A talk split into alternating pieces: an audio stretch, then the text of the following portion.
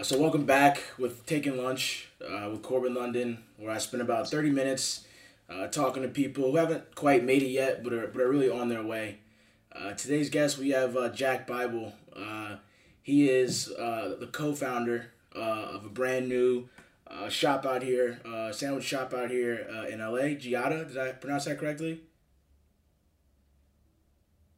Right. Pronounce that correctly? Cool. So co-founder of a brand new shop out here. Uh, he's from New Jersey, moved out to LA, made the leap. Now he's a, an entrepreneur uh, and a businessman. So uh, excited to talk with you, Jack, just to sort of you know learn more about how you did it.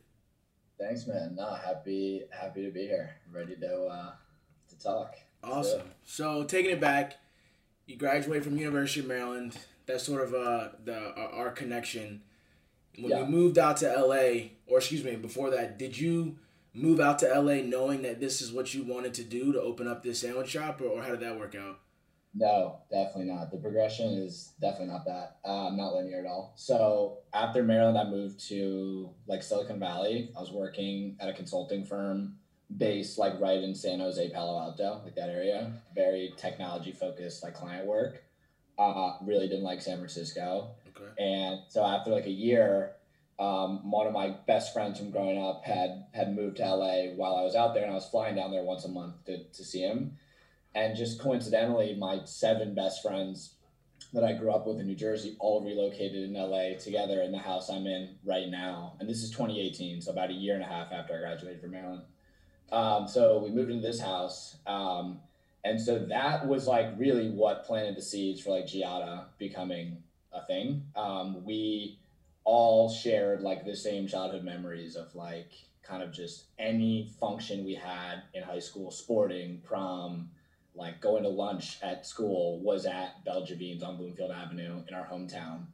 And so like this was like a very like fundamental aspect of like our friendship growing up. And so when we came to LA, like by nature, we're just out looking for delis and in three months, we've basically determined that what we d- decide, what we felt was a good deli didn't exist. Um, and so that was like the first aha moment was like, okay, there's just no good delis. And then slowly but surely, it came into like a weekend hobby of like, okay, if we were going to build a deli, like what would it look like?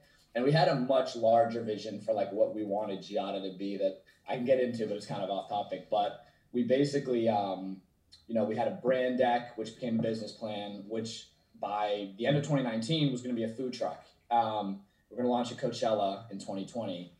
And so we're pacing into April. COVID does its thing. Right. Coachella doesn't happen. Fortunately, we had not um, made any binding purchases from a like food truck or, or labor, nothing. We had spent nothing. So we we had the ability to pivot at this point in time. I had just been laid off at the startup I was working at. My co-founder Noah had a couple months prior quit his job in tech to work at a restaurant to kind of get his bearings back. Um, and you know he's he's ready to go at this point. He was ready to go in April, so we had to figure out how to kind of reorient ourselves. Um, and so you know in this months between April and June of 2020, we're just focused on like, okay, what can this be? We were going to do out of our house at one point, which we quickly diffused that idea, and then we ultimately landed on the cloud kitchen. Um, and so at this point, that was like the progression of Ggiata. We launched the Cloud Kitchen. This was like day zero. It was like entering that kitchen. Um, and then I can. Do you want me to like keep? keep well, yeah, no. So one of the first things I wanted to ask a lot, a lot of times when you're sitting around with your boys, right, late at night after a night out or whatever it may be, you're plotting on ideas. Yo, what if we created this? Yeah. What if we, you know, made this happen? Or what if we went on this trip? A lot of times, those ideas, those conversations kind of fizzle out, right? They stop at the what if and they don't keep going.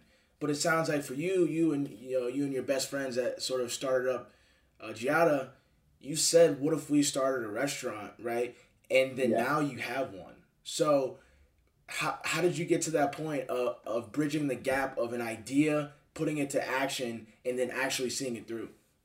Yeah, I can tell you're talking to a lot of people about this shit because that is so true. Like, I feel like that whole concept of like having an idea and then not actually going through from the execution side of it is, is true. I feel like it happens to everybody. I have 30 ideas in this house with all my friends that, you know, we won't get to just because the time. But I think for us and Ggiata, I mean, so I've I have two core co-founders, and we have a fourth who who is kind of taking a partner role, but he's still very fundamental to everything we do. What I think is really important about the four of us is that we're very dissimilar in terms of our skill sets. I focus more on the business end. My co-founder Noah is kind of like the operational force that keeps us alive. He is the one in the kitchen. He was the one that was really like day one figuring all this shit out because none of us had a food background. And then Max um, and Jack Wells, the other Jack, are really our brand masterminds. And so I think one thing that happens when people take on new concepts is they hit these points of like not knowing how to do something. And and then it becomes discouraging because in the scenario where you have a full-time job and like you're doing something on the side, it's like, oh, like I'm, I don't want to circumvent, I don't know how to circumvent this. So for us, I think we we had this ability to kind of like do a lot more than I think your stereotypical deli owner maybe was able to, right? Like we were able to spin up a business plan very quickly and we were able to, you know, have somebody on the ground at one of the best restaurants in LA learning every day. And we had people from a brand perspective that you probably don't find in delis. So these things were all accelerants for us. Um, and so I think there was there was that that was really helpful. And I think the other thing for us um, that was a challenge, but also became I think our biggest strength, is that we came into this with no food background. And so from, you know, the first time we started taking this seriously, we were very cognizant of the fact we didn't know anything. So when we go into these introductions with people in hospitality, people that have scaled restaurant brands, people that have scaled any brand, we we come in as students, like, and we're not. There's no ego on calls with us. We get on, we're taking notes, we're taking everything very seriously, and we appreciate advice from anybody, whether they are Danny Meyer at Shake Shack or like a customer that walks in our store. Because for us, we're like we're taking this day by day. We have no idea what's going on. So I think it for us, it was a combination of having a great set of skills. And I think if you look at like any like venture, like Y Combinator has a lot of great content around starting startups. And like their whole thing is like the founders are like the first piece, obviously. So I think we got lucky with the mix shift of us. And then I think the second thing is just the mindset of like really being prepared to know you don't know everything mm-hmm. and kind of make that like the chip on your shoulder as you go through solving problems. So you said you worked in you know the up in Silicon Valley, up in this in the um, you know Northern California, San Francisco Bay Area, and you hated it. Yeah. Then you got laid off. Was this kind of this project when when you know you were going through kind of like that transition period? Uh, was this what you put all your eggs in the basket for, or were you thinking, all right, I'm gonna you know, like like your buddy did, I'm gonna work at a restaurant to get my bearings, and then you know I'm gonna talk about this on the side, or you like, all right, like forget what I'm the finance, forget what I've been doing, I'm I'm locked in on this idea. So let me also add one more thing in your previous question that you just reminded sure. me of. But the really one of the most important things I think is you need to have on your founding team like an eternal optimist or somebody that's just like not gonna get swayed by any type of any any just type of hurdle, like that type of person. And that was Noah for us really early on. Like this was a guy at a very stable job out of college making a lot of money. When this idea, honestly, for like Max and I, you know, we had other things going on. We weren't ready to quit our jobs, right?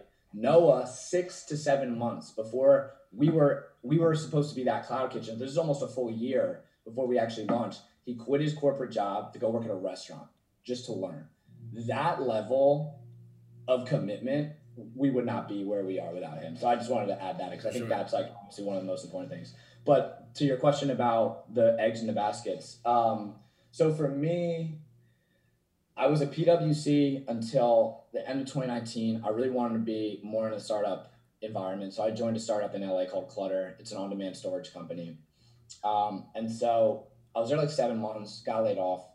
And so, just out of like a knee jerk reaction, I applied to business school. Um, and I had that on the table and was going to go, right? Because, like, at that moment of uncertainty in the world, it felt like the safest way to insulate myself. I think a lot of people probably had that same reaction.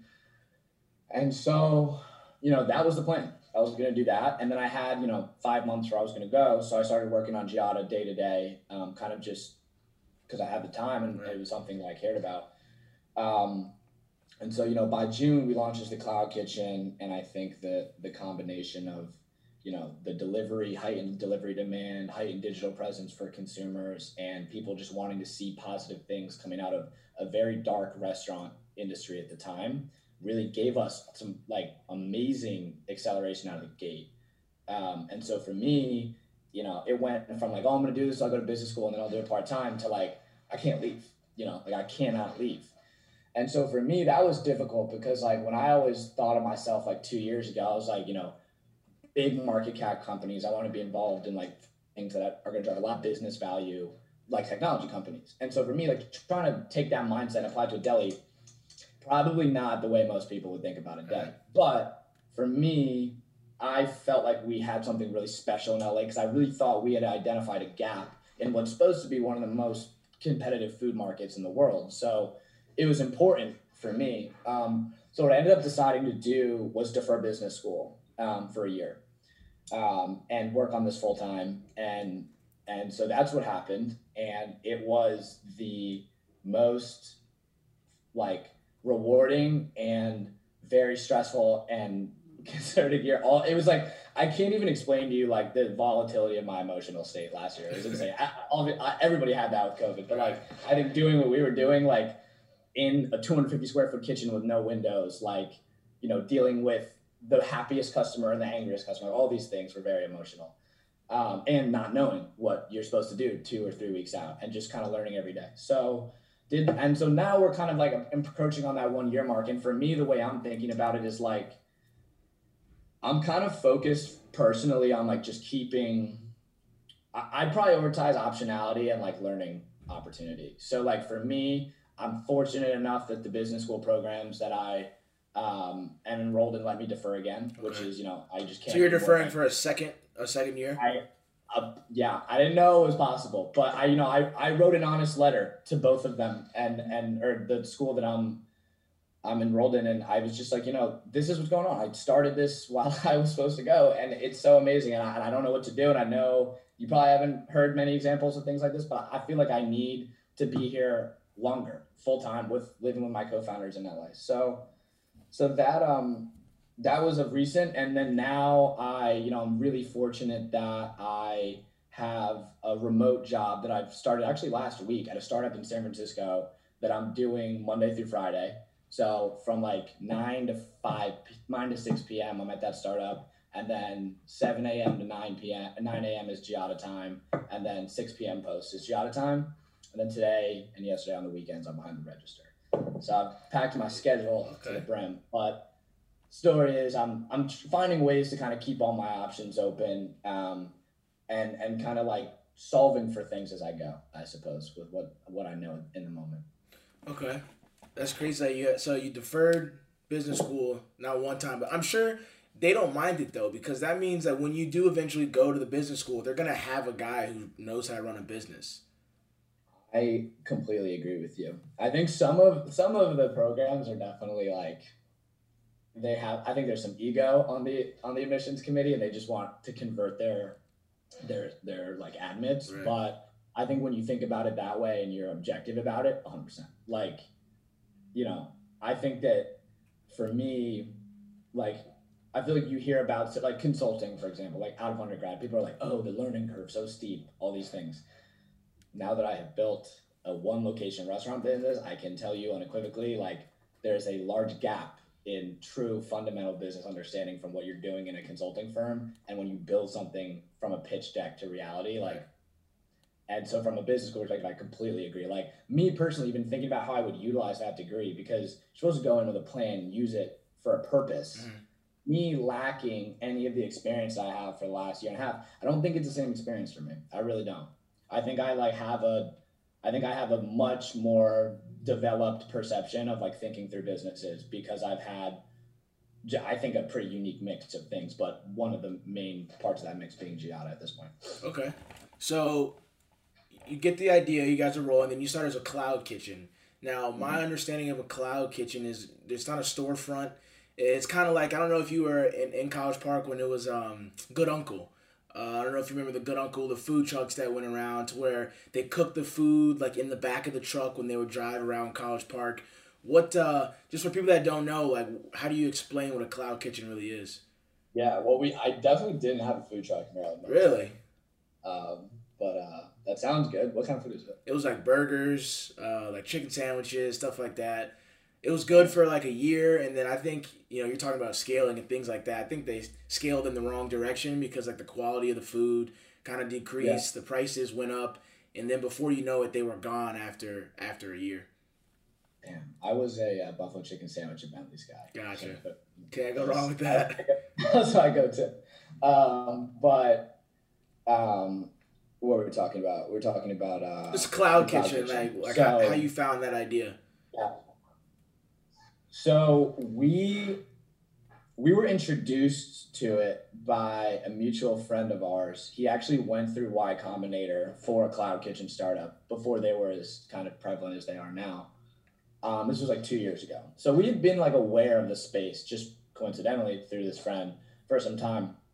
Um, and as we were scoping our our idea, this was something that we had considered loosely, but didn't take it seriously until until COVID. But to describe it, I would imagine it. Um, if, if I've never seen one before, it's like a it's a large warehouse facility, um, not tall ceilings, but like it, it's in square footage, it probably resembles a warehouse, and it's got partitioned units. Okay. So it's a large facility, of about thirty subsidiary units that are outfitted as kitchens. So there's hoods in them, stoves, um, and then within it there's hallways. So it almost kind of looks like you've got like a, it's like a high school uh, hallway with the classrooms on each side. And then there's a centralized fulfillment team that is working for Cloud Kitchens, the operator. It's um, the name of the company that owns them. There's other providers too, but this is the one we were in. And so basically, your your setup there is you have um, an order manager, which is a, a, software middleware that integrates with DoorDash, Uber Eats, Postmates, etc. Pushes all your orders into one centralized queue, and then you have your kitchen staff in there responding to the queue, fulfilling tickets putting the bags outside in the hallway.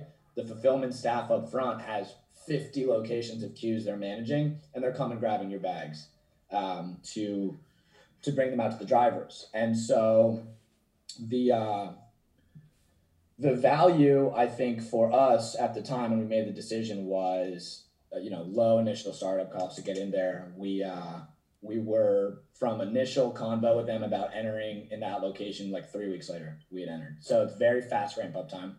I think the limitations of it arise when you hit like critical mass with your business. Your unit economics are strained because they take a percent of your revenue um, and i truly believe that you can only service there's a ceiling to your volume operating that way both from an operational perspective and i just think scaling your brand as a cloud kitchen you have limitations.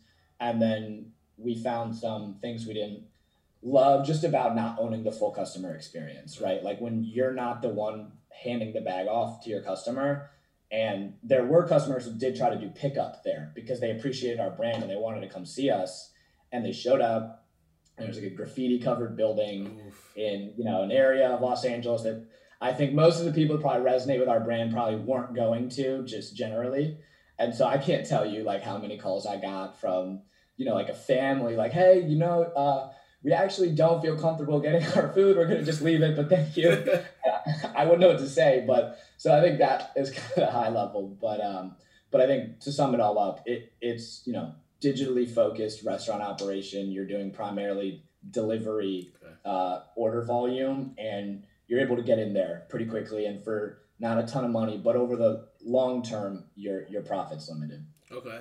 So sounds like you're saying, you know, a little less control over sort of the product after leaves your hands. So what what was the jump from going to the cloud kitchen to finding a location, right? Finding you guys are down on Melrose, right? Is that is that the same uh, location that you began with? Did you move? Like, what, what was that jump like? Yeah, so launched in June. By about September, we were starting to have these realizations that we were building a brand but the business was lagging. And I think that was honestly a huge learning for us is like building a brand and building a business are not synonymous. They help each other. They're like loosely correlated, but it's not one does the other. They're very distinct. So September rolls around. We had all this excitement we felt about kind of what we were doing in LA. And we were, um, you know, now really focused on like the business side of things. And what we could see was that like, you know, when you rolled out a forecast, we didn't like how it looked um, and we also were just like anecdotally feeling the customer experience things that, that were going on. So for us, we, you know, we kind of had this, had this thought, we got to get out of there. And by literally, I mean, the backstory is, is kind of insane, but my co-founder's younger sister has a good friend that goes to USC who works at an amazing uh, real estate development firm called Creative Spaces. She's an intern there now, is joining them full time after college. This same individual happens to be um, a food blogger at Spoon University, USC. Okay. She reached out to us in June and was like, hey, like, I would love to do an interview, guys. We did an interview with her. Absolutely love this girl. She's amazing. Her name's Mara. And, um, you know, so that was the intro to her. And, you know, you roll forward a month. She's catered her office at her summer internship. The CEO, Tyler Stonebreaker, who's one of our really close, you know, advisors and friends at this point, was like, I need to meet these guys. Like, what, what are they doing? And so we got this intro. And so the the progression there is that he ultimately was working with with a with a family from the East Coast that had purchased a lot of real estate on the on the east side of Los Angeles. And they, you know, had a spot they wanted to put us in they liked the story. They're East Coast um, people that really kind of appreciated deli sandwiches. So that that opportunity came available to us in September to move on to Melrose. And so from September to December, we're going through lease, LOIs, and, and kind of understanding the mechanics of what we were about to do from like a, a contract perspective. And then we were planning for like, you know, what, you know, we had a kitchen um, consultant come in to tell us how we needed to structure our kitchen. And um, we're working with a variety of designers to think through the design of the space, and we broke ground um, in December. Closed our cloud kitchen end of December, so January and February at this point, full planning mode to enter Melrose, and then on March seventeenth, um, we entered Melrose. So this is now our fifth week at this brick and mortar, um, and now we're just taking day by day, making sure that what we're what we've designed is working um, and then next next thought for us is, is trying to get a second location, hopefully in Venice on the west side. Okay.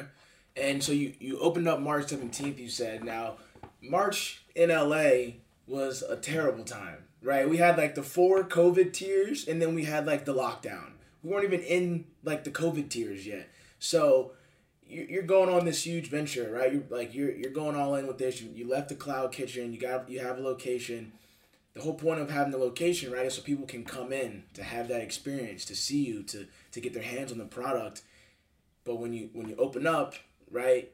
They can't do that. So what was it like you know moving into this new location but then because of what was going on in the world you probably couldn't you know do the things that you wanted to do or grow as quickly as you maybe have wanted to? Yeah Absolutely. So I think one thing, and this is just like a restaurant trend, is just that like you got to be good at delivery right now, and you need to have that technology stack in place. Um, and so for us, coming out of the cloud kitchen, that was our default. Was like, well, we're delivery first. Now we're just letting people come in and order and register. So from that perspective, you know, we we knew we were going to take a lot of the elements out of that operating model and apply them to our brick and mortar. We were going to be a very software friendly operation. Um, so we had that going for us. As we looked at Melrose, it's 750 square feet. The it's a second generation space, which means it was outfitted to be a restaurant prior. So the the actual structural changes to the building were limited. So, you know, we're looking at the way they used it before. The prior restaurant operator, they had seating in there. It, it kind of made no sense. 750 square feet. Like, uh, you know, you can have like three tables. Right. It did. So for us, we started now thinking about, okay, well, like, what do we want to do here? And we had like, you know, order volume goals, sales goals. Like we knew how much we wanted to be able to do. And when you looked at it on a, on a blueprint, we were like, we need more space. So what we ended up doing was designing Melrose to maximize for operational use. So out of that 750 square feet, probably 650 square feet of it is either front of house or back of house area. Front of house being like cold deli, bagging, register. Back of house is where we have the fryers, toasters, and ovens. So we can, for 750 square feet, we have a lot packed in there. Uh, and so rolling that all together, we were designed very well for, for COVID operating as a restaurant. You know, like we have minimized risk, I believe, because we don't have wait staff. Um, we don't have customers on site. There's no bathroom for customers. Um, and you know it's very easy for us to maintain the premises because it's what our staff does, and we have a very strict um, r- regimen every morning for them to come in and sanitize and all these things. So, so from from that end, you know, launching in the middle of that COVID spike was tricky. We had to be very aware of everything going on. But because we had done it last summer when it was like, you know, maybe the spike wasn't as severe, but I think the level, the uncertainty and how precarious it was was probably more so. Right. It kind of prepared us in a way. Um, and so for us, yeah, I think it was, you know, just having a restaurant operation that has limited opportunity, I think, for like non COVID friendly um, occurrences, I suppose. So we, we were designed well for that. And I think that's what's kind of allowed us to like do a lot of volume and, and sell out most days, but also keep it safe for our staff, our customers, all the service providers that come and see us. I looked I took a look at the menu. I took the Instagram. First of all, your Instagram is is crazy. Like when I'm, I look at it, I'm hungry. Like it's on my list to make it out to to to, to the to the shop here, uh, either next weekend or the weekend after. But you know, in the video, I'm gonna be popping up pictures of uh of this of the sandwiches and things like that. So, what's like your go to item on the menu, or, or your kind of most favorite thing that you guys make? Man. Well, I had a spicy pea this morning, uh, okay. which is our chicken parm with spicy vodka sauce. That sandwich outsells everything on the menu by many multiples. Um, we do like a hundred of those a day. It's kind of kind of crazy. But I would say like my my like kind of more like I would say my smart money sandwich would be you get an Olivia, which is a chicken pesto salad sandwich that our chef made. Her name is Olivia. Um, it's on ciabatta, and I get a side of balsamic vinaigrette that is homemade by Olivia as well. I'm in our back of house team, and I dip it in the balsamic. Okay. That that is what I recommend to people. I do it, you know, I don't force it on people, but when I have recommended it, it hasn't missed. Ten out of ten, everyone loves it. They come back every again and the names of the different sandwiches. So you have the Olivia, which is named after your chef. Do we got a yeah. do we got one named after your dog? Like you know what I'm saying? Does your little oh. sister get any love? Like how, how did that work out? Yeah. Little sister's on the menu. Okay. The, Ma- the Madeline is, is named after my sister. She also doubles as our TikTok social media manager. Shout awesome. out. Shout out Maddie. We, we call her Dior sometimes. She's, she's um, and then so we have the Lori, which is named after Max's mom. Fun fact about Max is that he's a vegetarian and he, he can't eat like 90% of the things on, on our menu. So we, make the, we make the joke he's the only vegetarian belly owner um, ever. Probably not true, but we still think it's funny. Um, and then the Antonia is named after Noah's little sister. Um, and what else do we have? We'll pull up our menu. Um, I believe it is just those three with naming conventions. Oh, the Jay Stilly. So one of our childhood best friends, Jesse Stillerman, um, has been living in LA about as long as we have. We've known him, you know, probably since we were 10. He actually has been one of our early employees at both locations. He was in our cloud kitchen initially, at first, kind of honestly just helping us out of love to launch, and then became like, you know, like our kind of source of truth for like a lot of aspects of what we were doing. So very integral in our cloud kitchen launch. And then now at Melrose, he's kind of served that same role for us. He made a sandwich called the J Stilly, which is a uh, grilled chicken sandwich with Calabrian honey, chilies, um, and prosciutto. Is insane. I highly recommend giving that one a try. I think what I'm gonna have to do is order about two. It Bring people with me. Each of us order a sandwich, a different one, and then we kind of cut it up, and then we kind of we kind of share around that way. I uh, I would recommend doing that. It's always tough, like when people ask, "Oh, what should I get?" Like you know, I I, I think I default to the spicy pea because we sell so many, and same with the classic Italian. That's probably our second biggest seller. But like for me, there's such a wide variety of the ingredients in our sandwiches. You really do need like three or four to kind of get what's going on here. But when in doubt, spicy pea. Absolutely. Okay. Okay. So kind of taking it back to to uh, kind of mention like your Instagram feed uh, is doing real well. You mentioned that you guys were going to launch at Coachella. Obviously, that couldn't happen. What have you been able to do over the last you know few months, few weeks, whatever it may be, to get eyes on the shop? Whether it be you know, you know, getting a cater to, to people's lunches, kind of like how you started off, or whatever it may be. How how are you getting people in LA to, to notice you guys? Yeah, so I think this has changed over time, right? Like I think now we're fortunate that we have a pretty strong and, and loyal following. Um, so now I think our calculus is different. When we launched, this was kind of what was going through our minds. No storefront, we're digital brand. We need to get eyeballs on us, and we need to do it in like a cost effective manner. So we kind of had two strategies here. Um, the first, my one of my best friends from Maryland, Jared Nozick, uh, he worked at Live Nation doing growth marketing. Um, he had been laid off in the pandemic too. And him and I, you know, we we're, we we kind of had some entrepreneurial history together, and we're always on the phone, just like throwing ideas back and forth. And I called him and I was like, dude, like, I really think we need to run paid social media ads for Ggiata and have them convert into online orders. And, you know, I, I know there are restaurants doing that at the time, but at that point in time, not what it is now. Now I think every restaurant is, oh, you need to run ads. But a year and a half ago wasn't the case. Um, and so Jared was like, oh, you know, I did this at growth marketing. I did growth marketing at Live Nation. This is literally my job. Like, let me do this for you.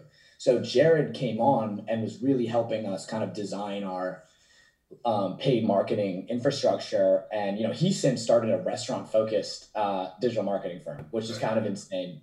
Uh, I'd like to just point out Ggiata was his case study when he got his first client. Oh. But so that was huge. And we were able to convert orders at a really amazing customer acquisition cost that was scalable. So we were, you know, ramping marketing spend into the summer and just saw better performance.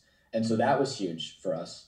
I think the second aspect was an advantage to starting a business, I think at the age we did it, especially a consumer brand, is that three of us went to Mina and Max went to Maryland, Michigan, and NYU respectively. And these are big networks, especially in LA. So I think that when you have three people with three distinct sets of college networks all doing something interesting together, um, you have this kind of like guerrilla marketing flywheel around it of people just it's just like an interesting thing like i think even now for me like if i see other people starting things i'm like oh what's going on here like i want to support i want to be engaged so there's that and mm-hmm. then you know we just were cognizant of of the influencer dynamic in consumer brands right. not to the point where like we're paying like like that's something we would never do is like pay for a post but what we do try to do is just like acknowledge opportunity when we see it right so like if we know somebody works at a talent agency and is the assistant of so and so's agent, we will ask said agent if they would like want lunch one day. And we've had good outcomes when things like that happen.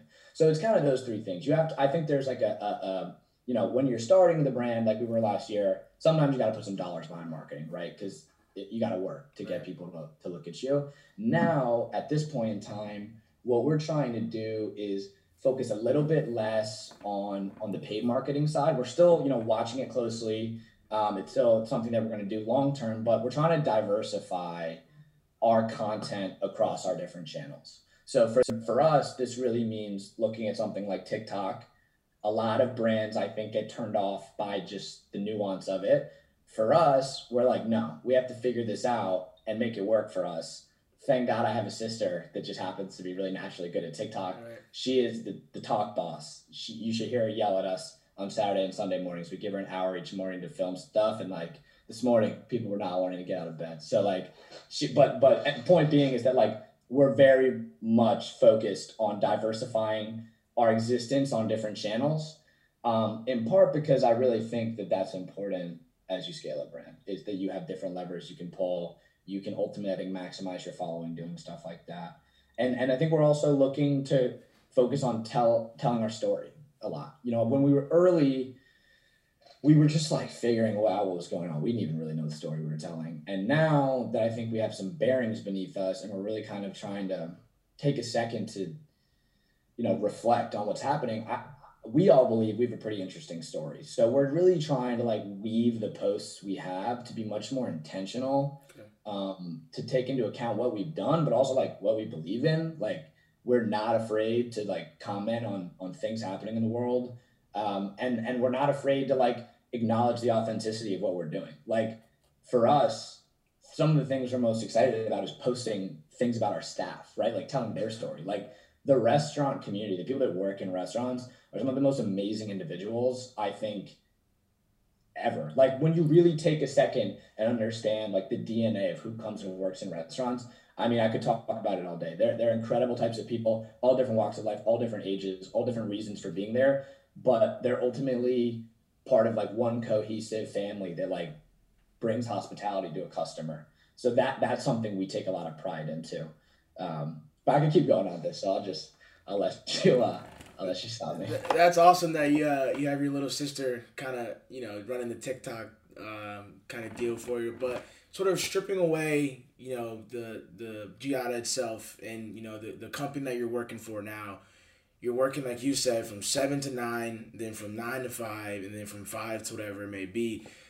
What what like what sort of discipline do you have to have? Or what sort of kind of mindset for you know a young kid who maybe you know is coming out of college who wants to you know have a main hustle and a side hustle or or someone who wants to pick up a side whatever it may be? How do you sort of keep yourself level headed to where you're doing a million things at once during the day but you still have time for yourself your mental health your physical health all that stuff Jesus. Okay, that's that's that's a that's a dense one. Um, so like I think I think so for me and like my schedule, I'm very. A lot of people see my calendar and get freaked out by it, but for me, I think one thing that was helpful about starting my career in consulting is that job and that type style of work is very um, very indexed on being, you know, scheduled and clearly defining goals because you're talking to a client. So it's like client has a very complex problem. You're supposed to break it down into modules, explain to them how you're going to do it, when you're going to do it, why you're going to do it. These these types of thought frameworks. And for me, that has stuck with me. And I just think that like when I approach the things I do, I'm very much thinking about not so much the big problem at hand, but it's okay, what do I have to do to like get this done? And it just like for me has become just how I approach things. So I really try to like, you know, if we're you know, if we're like building a, a deck for an investor, it's like, okay, yes, investor deck, but like, what are the subsections of the deck? How are we going to get this information into the deck? When should we review? Like, and I try to break everything down. So that's that's how I approach my schedule, is being very pragmatic um, and I think intentional. And like from the side hustle thing and like trying to get that going. I mean, I think before you even try to do that, I think you just need to ask yourself if you have the motivation to do it. Because I definitely would not like I would not recommend my schedule to to myself at 22 when I graduated from Maryland. Okay. That you you you need to bow and I've made this mistake in the past is I think you need to like be realistic with yourself and and acknowledge like what you can actually take on. Like I, I remember like it, at points in my past where I felt like I just had too much going on on the side and like and, and typically it wasn't my main role that got um, impacted. It was the side things. And like, I'm the type of guy, if I'm involved in something, I want to give it 110%. So that's, that's how I think about getting involved in things like, can I give something 110%? The answer is yes, I'll typically do it. But so I think there's that. You need to just know what you can do. And then you need to have the motivation to like be able to do these things, right? Like if you're somebody that wants to go watch TV at 6 p.m. on a Wednesday, I wouldn't recommend starting a business on the side of, of your main job. But and and that's also like not to generalize. Like I'm sure I watch TV at 6 p.m. on a Wednesday, but I'm I think the point being is like if at 6 p.m. you are irritated by having to go do some work after your other work, like this could become frustrating for you right. at scale. So I think that you, you gotta gotta be able to like push yourself a little bit and really be uncomfortable, like very uncomfortable, a lot, many days of your week. Um, and so I think if these things are like things you can think through, accept, I think then you're like I think prepared mentally to go to go do it. Um, and then I think the other thing for like a side hustle in general, and I think this applies to like anything you are doing, is like just to have your goal clearly defined. Like I would definitely not recommend devoting a lot of hours of your time to something that you don't have like clear line of sight of like why you're doing it. Um, and I think that could be like if you're starting a business, like what's the problem the business is solving or what's the service or the product, like having that goal oriented kind of mindset, I think is like very crucial, especially because your time is your is your investment. So like you just need to be intentional with the way you allocate it. Um, yeah. Okay. Awesome. I think one of the last things I wanted to ask, and you really just touched on it. You know, you're saying if you're gonna have sort of a side hustle, something that you're going after, you got to have clear goals. You got to have uh, a clear vision on what you want to do. With Ggiata, I mean, like, what's next? Like, what, what, what are you guys looking to do? What are you striving for? You know, what can the people watching see out of Ggiata in the next, you know, six months, year, five years? Like, where's this, where's this thing headed? Man, it's a great question. Um, it changes a lot, like the the goal, right? I think that we had a goal and a vision before we launched, and then now that we've launched, we've learned what it's like to have this brick and mortar, and I think it has informed how we're thinking about the future. I think for us, what I can say for sure, we want um, we want to be a scaled restaurant business. We want to have many locations. We want to be in different cities. We want to be you know on both coasts. We have all these aspirations. We have a very kind of um, I think we have a very specific mindset towards how we're going to scale. It's not. I think it lies somewhere in between like we have a slide in, in one of the decks we've used that talks about brand differentiation um, or brand prestige and business scale and how there's kind of a trade-off between the two. Like kind of the more hyper curated you are with your locations i think you can maintain some level of, of brand equity. And then you know if you scale out like an In-N-Out i do like their i think their brand is great but like it's different. You're not going to be like a kith at 5000 locations. Right. so so there's that and so we want to you know do our locations get to scale um, make decisions pragmatically from a business perspective but also you know we are very um, aware of our brand as we make business decisions. So there's that. There's things we can do with our brand relevant to food relevant to hospitality relevant to being an interesting consumer brand that i think we can achieve in that you know it's different products um, in and out of food. Um, and i think ultimately like we you know we we think a lot about kind of hospitality groups that we want to emulate a lot. I think there's examples of those in New York, LA, Miami, like all those big cities that really kind of drive the innovation there.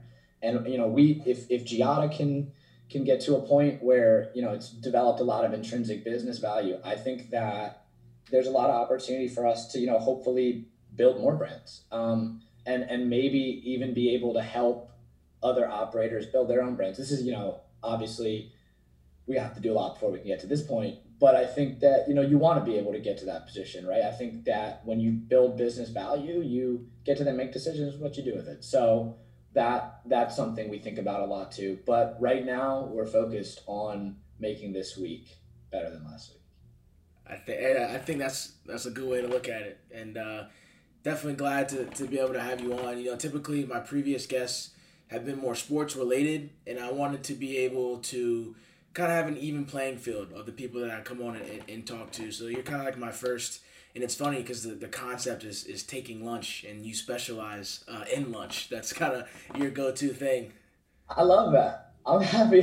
that's hilarious. Um, yeah, no, that's great. And dude, honestly, like I really love love the content you're leaning into. Like I remember early on after college, kind of like building up all this anticipation to go take take a consulting job and there were amazing things that came out of that job. I really am so grateful that I had that experience. But I very much so found myself like, you know, on those Wednesdays at 11 p.m. when I was still in the slide deck, kind of having this like desire to be involved in, you know, creative business and really kind of like be able to operate it myself um, and build something. And so, like, for me, I think where I am now is like a lot of what I used to kind of think about. Was like, how can I have like a side hustle that is cool and I'm really, really like fundamentally interested in it and I can do it with my friends. Like all these things like things I had in my mind.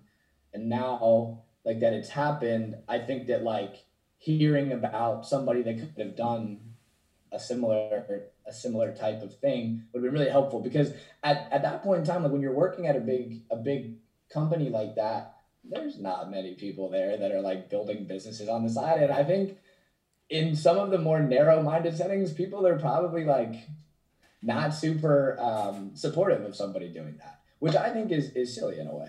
Um, I think Google has a has a like an outward kind of stance on like giving employees time to do entrepreneurial innovative stuff, and I think that's probably the the right direction of how to think about it. Um, but yeah, man, this is this is great stuff. It's really cool to see uh, see all this come together. Um, yeah.